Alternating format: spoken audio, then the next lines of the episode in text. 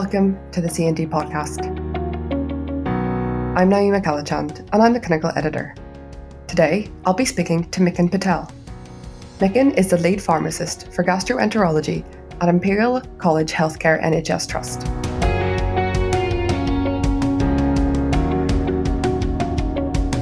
Mikin, so first of all, I wanted to ask you about proton pump inhibitors and if you could tell me if these can be given over the counter and what they're usually used for.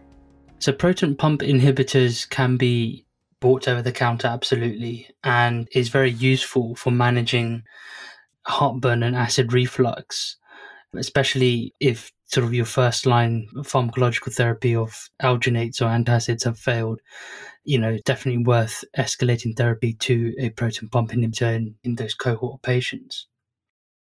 You mentioned reflux. Could you tell me a bit more about what that is?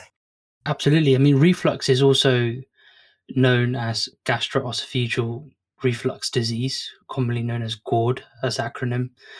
It's usually a chronic condition where there is a reflux of gastric contents, particularly bile acid and pepsin, so, what tends to happen is those contents regurgitate back into the esophagus, and which causes the symptoms of heartburn and acid regurgitation. And it comes under the umbrella term dyspepsia. Now, dyspepsia is thrown around quite a lot as a word, and it often causes confusion as what the term actually means. And when you see in literature, you know, different authors will use the term to mean slightly different things. In simple terms, what dyspepsia really means is a difficulty in digestion. So dis means difficulty and pepsia means digestion.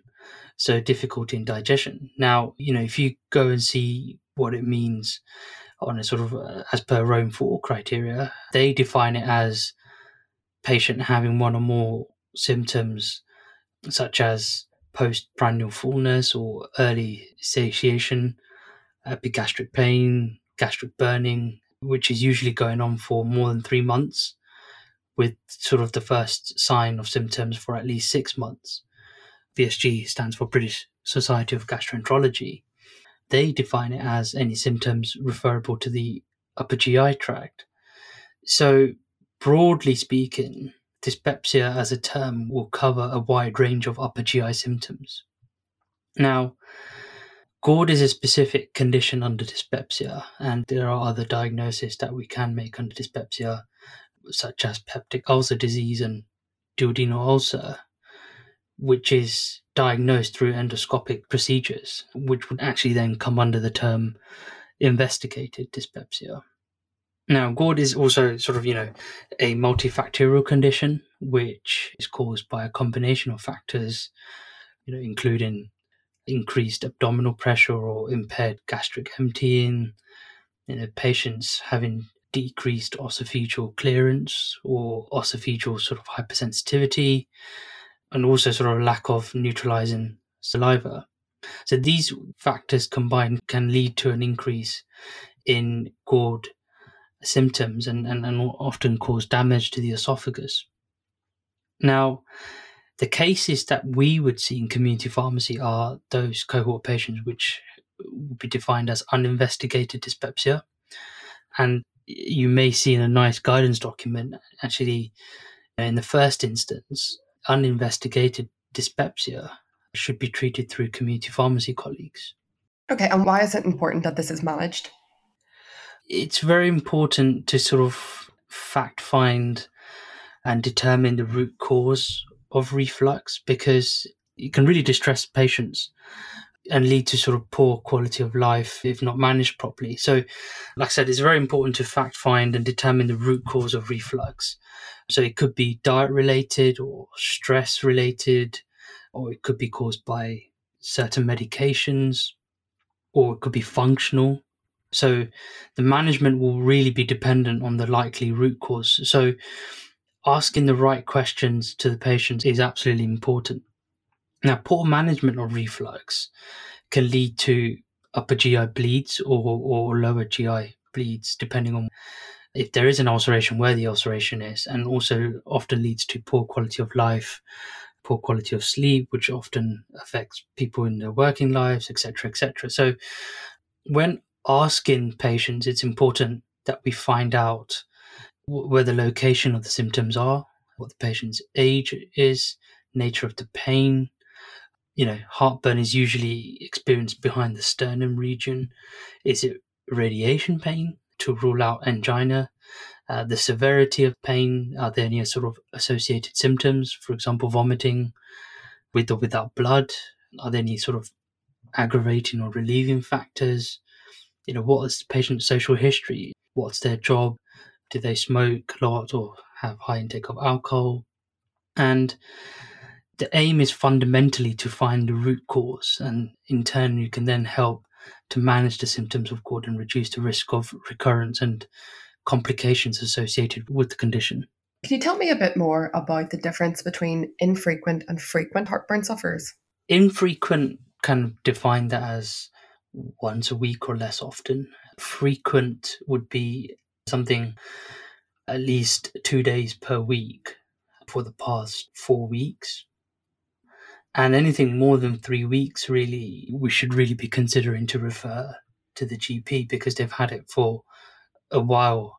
As we spoke earlier about the Rome 4 criteria, it's very important that you can have that in the back of your mind because, as per that definition, if you've got any of those symptoms that we said earlier for at least three months, or the first signs were approximately six months ago, then again, it's an indication that this could be something more chronic.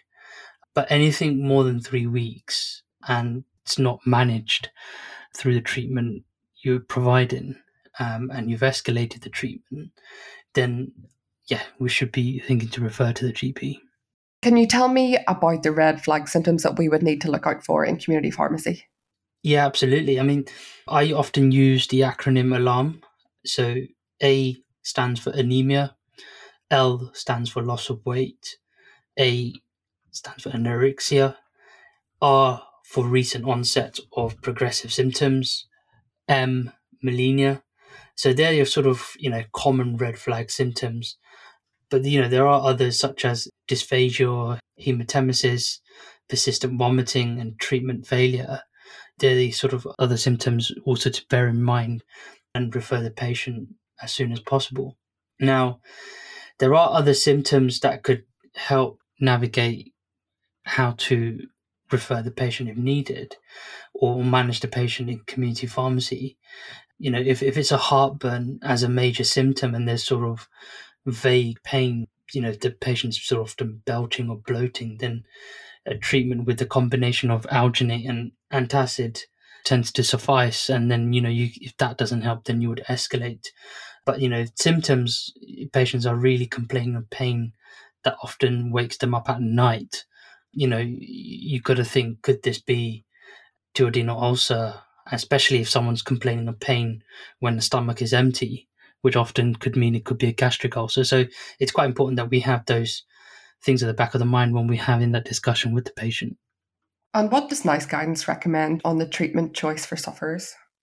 Yeah, first line, it tends to recommend lifestyle interventions. So, a very simple, basic advice around healthy eating. You know, if the patient is slightly overweight, obese, recommending weight loss, you know, avoiding trigger foods, eating smaller meals, and, you know, trying to eat evening meals three to four hours before going to bed. You know, they're smokers going for smoking cessation and reducing alcohol consumption. If they are stressed or anxious, you know, we should really be trying to help consider how we can reduce those sort of responses because that can exacerbate the symptoms. Now, if those basic lifestyle interventions don't help, then obviously you know you, we would need to step up into pharmacological therapy, which would start with alginates and moving on to PPIs or histamine receptor antagonists. So that's what often NICE recommends. And and also, you know, if patients are on regular medications, then we should be reviewing what medications they're on. So if they're commonly prescribed or taken over the counter NSAIDs. They're you know taking regular corticosteroids through their prescription or bisphosphonates or mucolytics, theophylline, certain antibiotics. They're on a long term course for, for whatever reason, such as macrolides or tetracyclines, um, anticholinergics as a class of drugs, or you know, these are common medications that can exacerbate symptoms. So it's quite important if we get the chance to ask about the medication, we can review that. And I just wanted to go slightly back onto the lifestyle interventions, if I may. I think we know about these lifestyle interventions. It's really around understanding patients' behavior. And if we can really hack into or provide some tips to the patients on how they can improve their daily behavior to help alleviate the symptoms, that often works really well. Just understanding what their daily life is and then really try to help anchor some of the habits that could help them, I think could be really, really useful for them. And what are the benefits of an alginate and antacid formulation as first line treatment for sufferers? Antacids have been used for decades to treat dyspepsia, mainly symptoms of GORD such as heartburn, and really has proven efficacy in neutralizing stomach acid. Now, the neutralizing capacity does vary depending on the kind of salt used. So I won't go too much into it, but the type of salt you use and the metal you use also affects the solubility of the medication, which can affect the onset and duration of action. So it's important that we understand that. So, for example, sodium and potassium salts, you know, are most highly soluble, which make them quite quick and short acting, whereas magnesium and aluminium salts are less soluble, so they have a slightly slower onset of action but a greater duration. Now, alginates are very useful for patients suffering from heartburn and reflux as well. And as mentioned earlier, it's often used as a first line product. Now, when alginate first comes into contact with the gastric acid, uh, the alginate sort of precipitates out, which forms a sponge like matrix that floats on top of the stomach contents. So nowadays we see commonly products containing alginate in combination with antacids, which help not only just neutralize the stomach acid, but really does help alleviate the symptoms and help relieve that. Now, the good thing about these combination products is it can be used as required basis. Ideally, long term use of it, it's not really recommended for good because if the symptoms are still occurring, that means we're not getting down to the root cause of it. And actually, we should at that point be really thinking about stepping up therapy to either PPIs, H2RAs. The other thing I just wanted to mention is we've got to be mindful of the salt content of the alginate slash antacid combination product. So, you know, patients got high blood pressure, which is uncontrolled. It's important that you check the salt content of that product and just explain to the patient that shouldn't really be exceeding recommended dosing. So it's important that we have the back of our mind. And can proton pump inhibitors be recommended for frequent sufferers? Yes, absolutely. And I think this is something that we should be empowering community pharmacists to do more of, actually, because as per NICE guidance, uninvestigated dyspepsia should be ideally treated from community pharmacy. So if alginate and antacid combination is not effective, then we should be using the lowest effective dose of PPI or H2RA to help alleviate those symptoms. So I would definitely encourage community pharmacists and pharmacy technicians to offer patients the lowest possible dose for the shortest duration. Now, if the symptoms are still ongoing despite using PPIs and you think a dose escalation would be needed, then really we should be referring the patients to the GP. The reason really is is just to make sure there's nothing else underlying and it's documented in their medical history that they've got this ongoing issue. So patient can be managed appropriately going forward. And are there any other ways we can increase the pharmacist and pharmacy assistant's confidence in recommending these OTC PPIs? You know, the best place to start is knowledge, really. Once you're equipped with the knowledge, I think you'll be definitely confident in providing that advice to the patient and, you know, passing that knowledge on to the patient so they can better understand their condition and empower them to help manage their lifestyle in a way that can help with their symptoms as well. So the key thing is really empower the patient by educating them on their condition and how these medications work and what it means on a long term basis. Now, the other thing I wanted to mention is if the patients are taking PPIs and the symptoms are still not managed, you probably want to have on the back of your mind could this be H. pylori? That's often common in resistant cases and more common in sort of areas of a lower socioeconomic background. And generally, the prevalence tends to increase with age.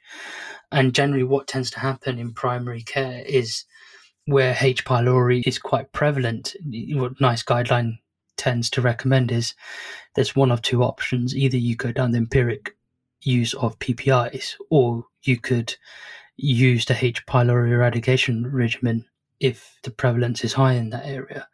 So that's one thing to bear in mind, and you know, could be another thing to refer for the patient. Also, I suppose the other bit where community pharmacists can really be empowered is deprescribing PPIs. Quite often, we see patients' PMR records on day in, day out, and we know how long they've been on certain medications for. We have often a very good rapport with the patients. So just having that review of the medication could be really, really useful in talking to the patients. Have you considered why you're taking this PPI? Have you made the relevant lifestyle interventions? And if their symptoms are well controlled with it, then we could consider deprescribing, provided there's no other past medical history or contraindication to do so. Because these medications do have long term effects such as causing electrolyte disturbances or acute kidney injury and osteoporosis, etc. So I think that's something very valuable a community pharmacist can provide. And often, if you look at various deprescribing tools for PPIs, when we are slowly weaning them off, often the alginate antacid combination is prescribed to them to help alleviate any symptoms that come from sort of rebound hypersecretion as a result of stopping the PPIs or H2RAs. So I think that's another place that we can make an intervention for our patients. That was Mikin Patel, the lead pharmacist for gastroenterology at Imperial College Healthcare NHS Trust. In this podcast, we discussed the definition of reflux and how this should be managed according to NICE guidelines. Mikin also discussed red flag symptoms which can be identified in the pharmacy and which would require referral. And he also talked about the place in therapy for over the counter proton pump inhibitors. If you enjoyed this podcast, please subscribe to C&D Podcasts on SoundCloud or your preferred app. Thank you for listening.